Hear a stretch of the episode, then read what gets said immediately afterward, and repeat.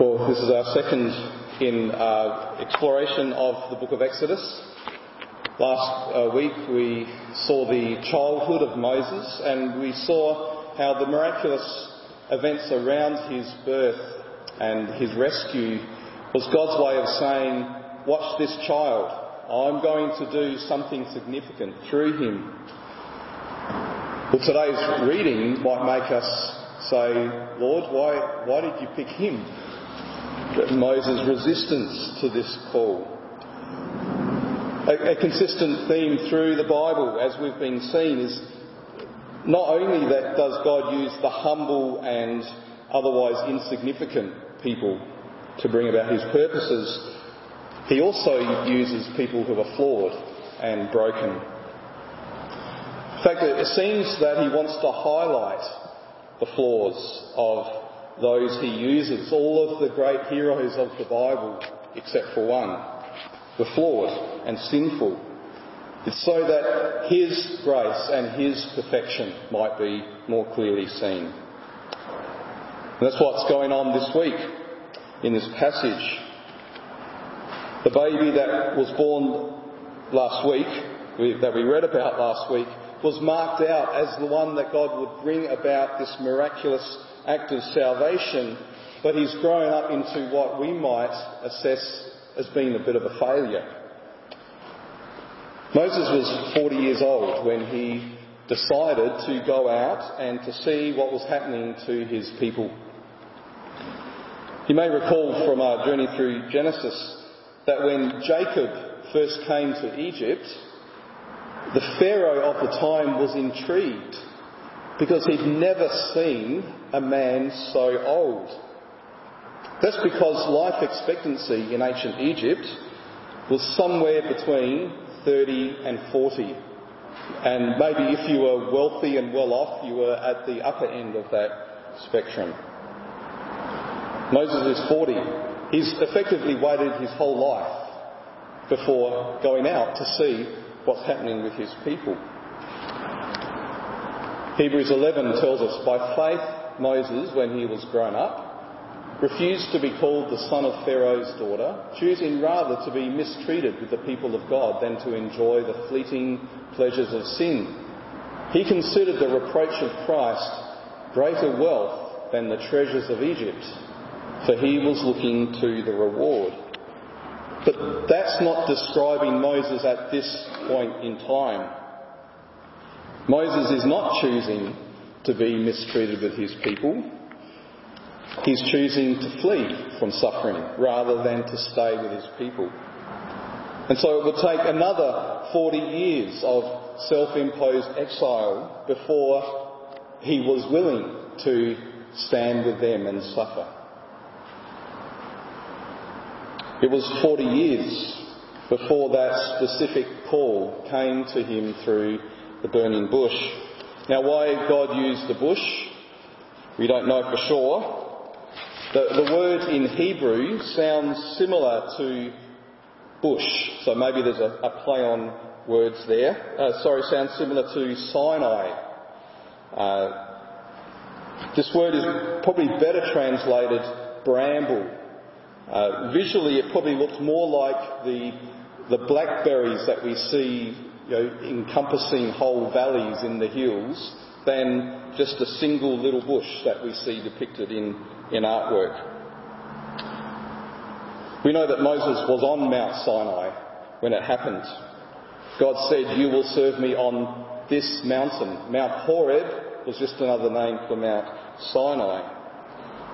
What's happening here is Moses is experiencing a preview of what would happen when he eventually returned to the mountain with the whole community of Israel with him. At that time, it wouldn't just be a bush that was on fire, the whole mountain would be on fire. Now, 40 years is always significant in the Bible. It represents a generation.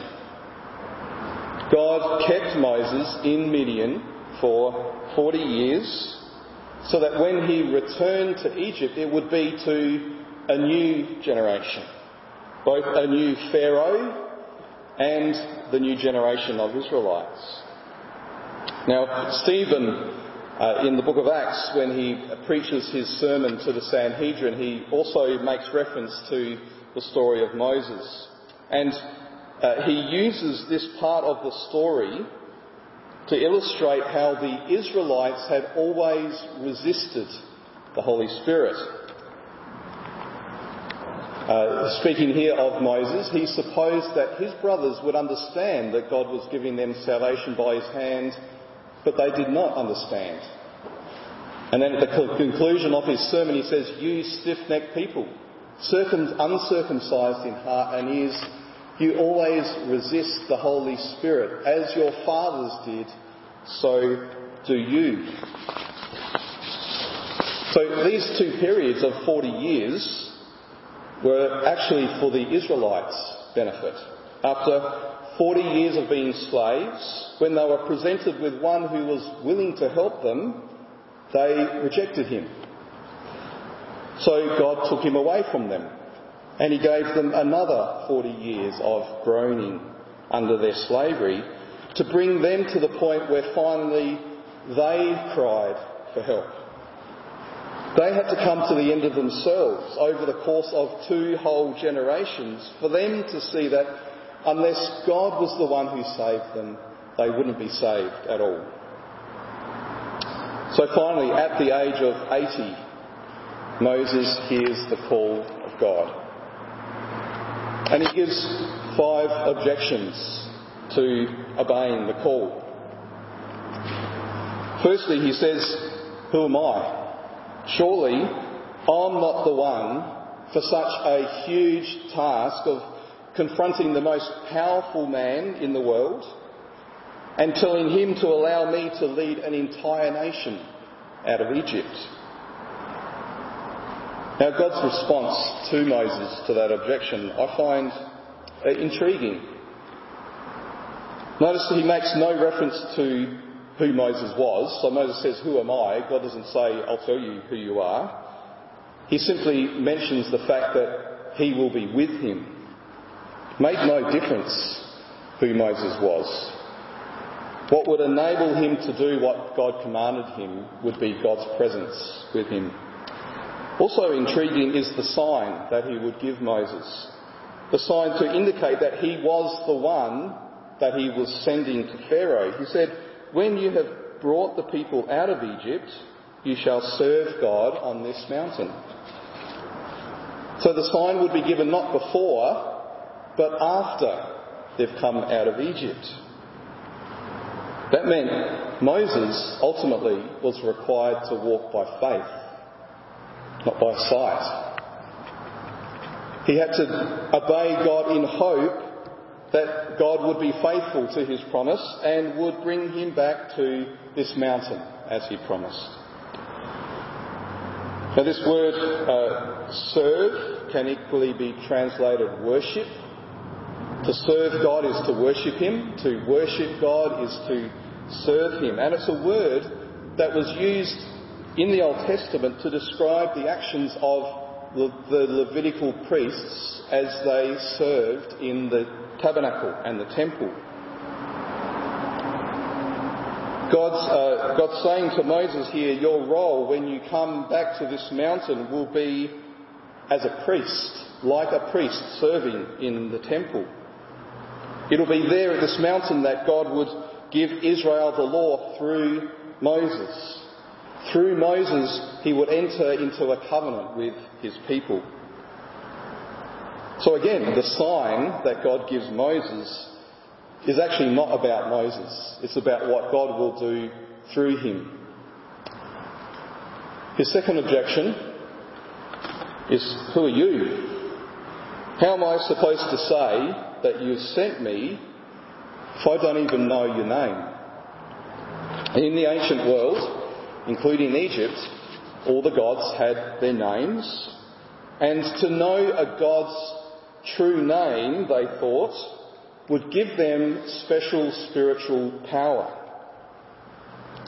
They could even, in a sense, have power over that God to make that God give them what they wanted simply by invoking that God's name.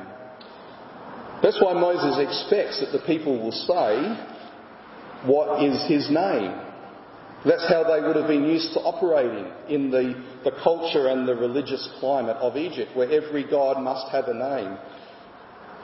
Now, God's response is to give Moses a name that wasn't really a name. I am who I am. The, the, name Yahweh, which is translated in most English Bibles as the Lord, uh, whenever you see the Lord in small capitals, that indicates it's a translation of the Hebrew word Yahweh. It's simply a, a shortened version of this phrase, I am who I am. God's saying, when they ask my name, use this name that tells them that they can't control me, they can't put me in a box, they can't compare me to anything in creation, they can't define me even by mere human language. Because I am the one true God, above all of the other so-called gods. God is the one who created the reality that even gives us the possibility of inventing other gods. Now, I am who I am can also be translated, I will be who I will be. Or even, I will do what I will do. And this uh, comes out in the following verses, where the Lord makes it clear that He will be made known to Israel through His mighty works. The fact that He's observed their suffering, the fact that he will bring them out of their affliction and into the promised land, the fact that he will stretch out his hand in judgment upon Egypt, and the fact that the Israelites will take all the treasures of Egypt with them as they go. Thirdly, he says, but they won't believe me. The they here is actually the Egyptians. Moses will be going before Pharaoh to defy him, to defy all of the gods of Egypt in the name of Yahweh, I am who I am. This would be a claim that the, the God of Moses, the God of the Israelites, has greater authority than the gods of the Egyptians. And the signs that God will give Moses, they're not mere signs of uh, or displays of supernatural ability. They're actually preemptive signs of judgment. A stick turned into a snake, presumably a, a venomous snake. A healthy hand turned leprous. Fresh water turned to blood. They're all warnings of judgments that will come upon Egypt if they don't hear, if they don't obey the word of the Lord. Then he says, But I'm slow of speech and tongue. At this point, I think Moses is getting desperate. God is just counteracting all of his objections. And so he says something here that's not actually true. And he should have known that God knows that it's not actually true. Stephen said in his uh, sermon in Acts, Moses was instructed in all the wisdom of the Egyptians, and he was mighty in his words and deeds. Now, the world might tell us here that Moses' problem was a problem of low self esteem. He needed to believe in himself and in his abilities. But the problem isn't low self esteem, the problem is disobedience. We know that Moses believed in his ability because he'd already stepped up in the past to defend his fellow Hebrews and tried to settle that dispute between the two of them. God's response is to assure him that his ability or inability isn't actually the issue what would enable Moses to speak wasn't actually his own skills, whether he had them or not, but the fact that God made his mouth and that God would be with his mouth. Finally, uh, Moses, he's run out of clever arguments and he just says, send someone else. Literally, uh, Lord, send whom you will send.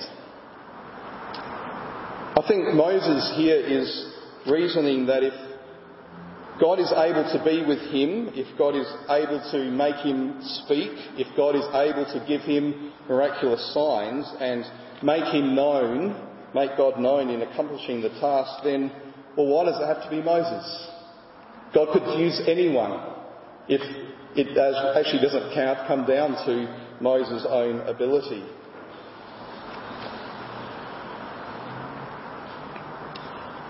And then along comes Aaron. And uh, it might seem on the face of it that here the Lord is conceding to Moses. He's giving in to his objections. And this last objection, please send someone else. But notice two things. Firstly, Aaron was already on his way at this point.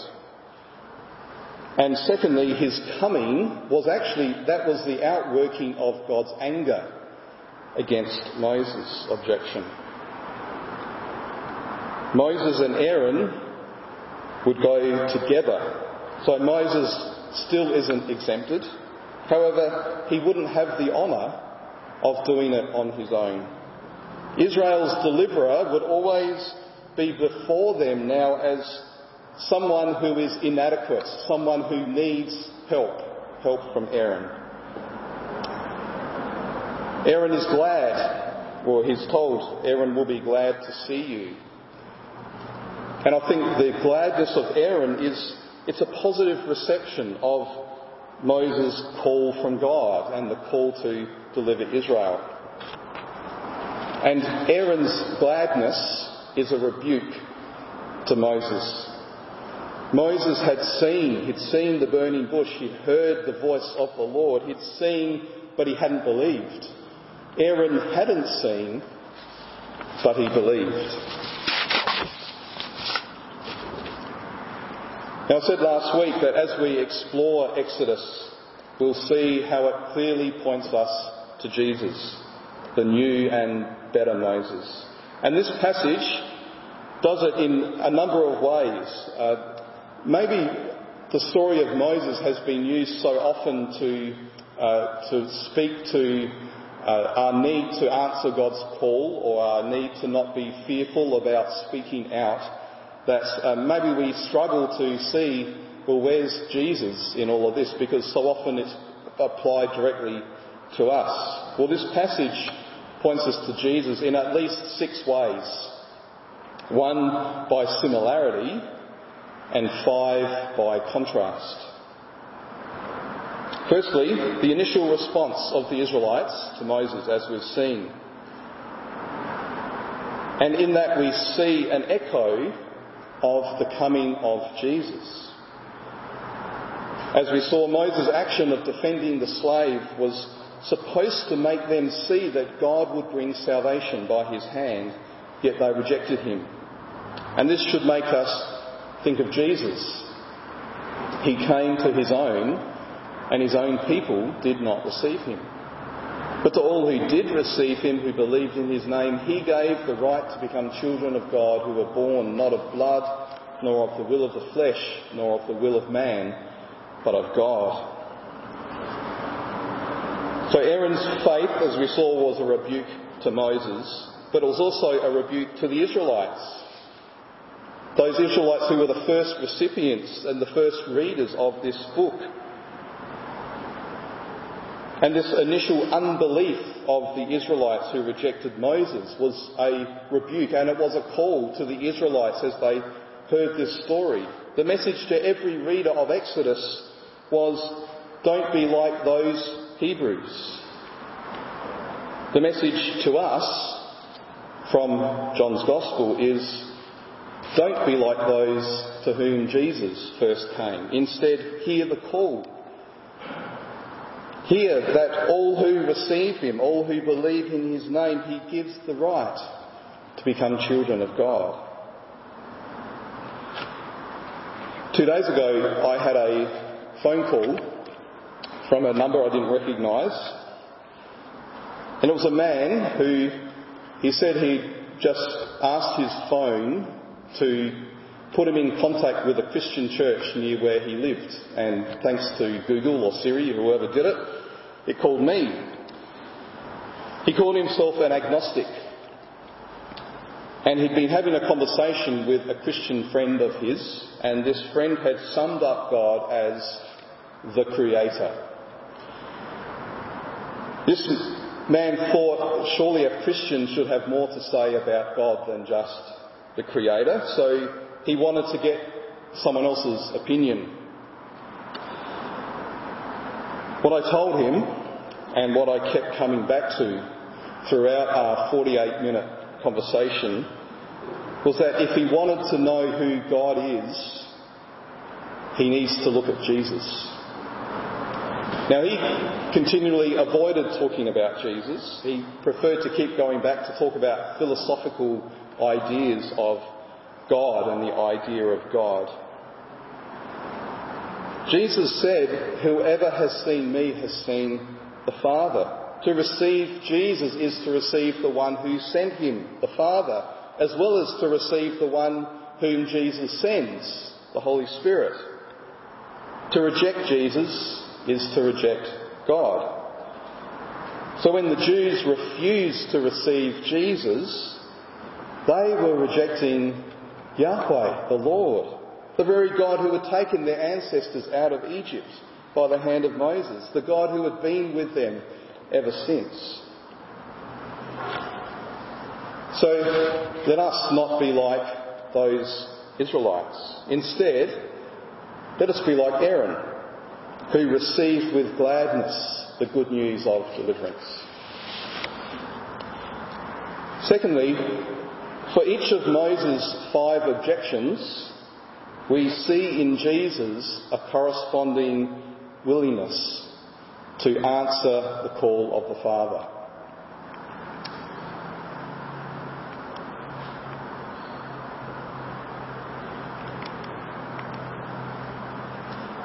Moses objected, firstly, Who am I? To which God responded by promising the sign that he would worship him on this mountain. And ignore that because that's completely the wrong verse. It should be 1 verse 11, not 11 verse 1. Who am I? Jesus never questioned his identity. He never said, Why should I be the one who's sent as the Saviour of the world? From eternity, as the Son, he knew the affirming love of the Father. He always knew himself to be the Son of the Father's love. And then at his baptism, he heard the Father's words, You are my beloved Son. With you I am well pleased. And these words at his baptism are more than just the Father's affirmation of his love for the Son. These are words that are spoken at a coronation. They are a commissioning. The one who is called Son of God is the heir to the throne, the one who is endowed with the king's authority to do the work of the king. And the words, with you I'm well pleased, meant that this one is fully qualified to carry out this task. So for Jesus to hear these words would have meant I am sending you to bring my people out of their bondage of slavery to sin and death and the devil. The sign of Moses' calling was that he would serve God on the mountain. Well, Jesus willingly served God on a mountain. Not Mount Sinai, Mount Golgotha. On that mountain, we see the ultimate expression of worship. The man Jesus, our representative, presented his body as a living sacrifice, holy and acceptable to God. He laid down his life for us and our sin. Moses objected, Well, who are you? And God responded by revealing his name that isn't really a name I am who I am. Well, Jesus never questioned the identity of God. The, to the contrary, in Jesus we have the clearest revelation of God, surpassing all revelation that came before. He is the Word who was God and was with God, who was made flesh. As we've just heard, if we've seen Him, we've seen the Father. But more than that, when Jesus was talking with the Jews about his claim to be the Son of God, he said, Truly, truly, I say to you, before Abraham was, I am. Their immediate response was to pick up stones to throw at him because not only had he uttered God's name, I am, that was forbidden in their traditions, but he was claiming to be the I am who I am. He's claiming to be the same God who appeared to Moses and saved Israel. So Jesus was clear. He was sent by the Father. And we know the Father not just because of what Jesus tells us about him, but because of his mighty works that the Father does through him in salvation. When we hear Jesus' words at the cross, Father, into your hands I commit my spirit, we can know for sure that this is the God who sees and the God who knows our plight. This is the God who has stretched out his hand like he did in Egypt to give us a Saviour, to give us a Saviour who is fully committed to fulfilling the commission. This is the God who has a name that's not really a name, but who now welcomes us to draw near and call him Father. Well, Moses objected, They won't believe me. To which God responded by giving him those miraculous signs of coming judgment. Jesus said quite plainly, An evil and adulterous generation seeks for a sign, but no sign will be given to it except the sign of the prophet Jonah. For just as Jonah was three days and three nights in the belly of the great fish, so will the Son of Man be three days and three nights in the heart of the earth. Now, Jesus obviously gave many miraculous signs, too many for the gospel writers to record, and they all very clearly pointed to his identity as the Messiah. But Jesus' signs were not signs of judgment snakes, leprosy, blood.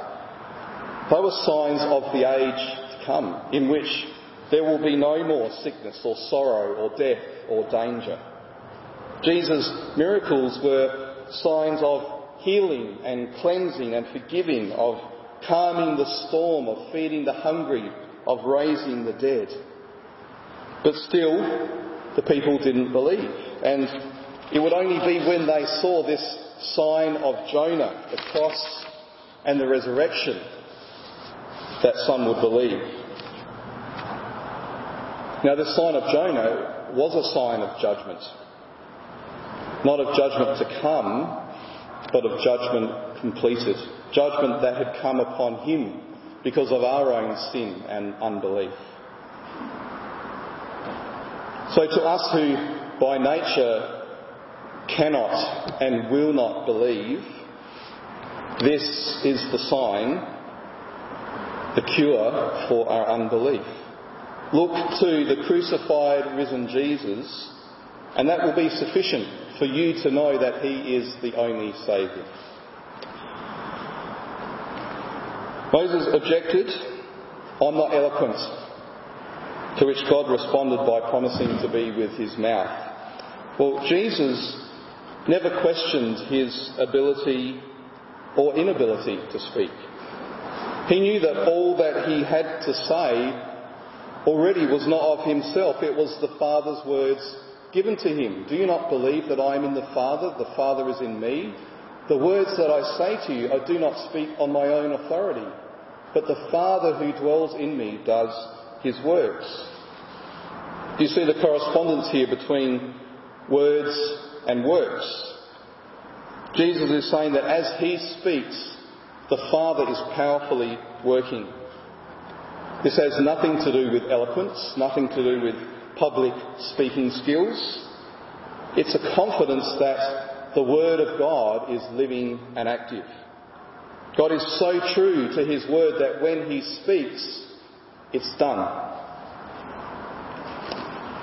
No wonder uh, preachers like this part of Exodus, because it saves us from the tyranny of thinking that somehow our skills or our lack of skills is somehow going to build up a church or tear down a church.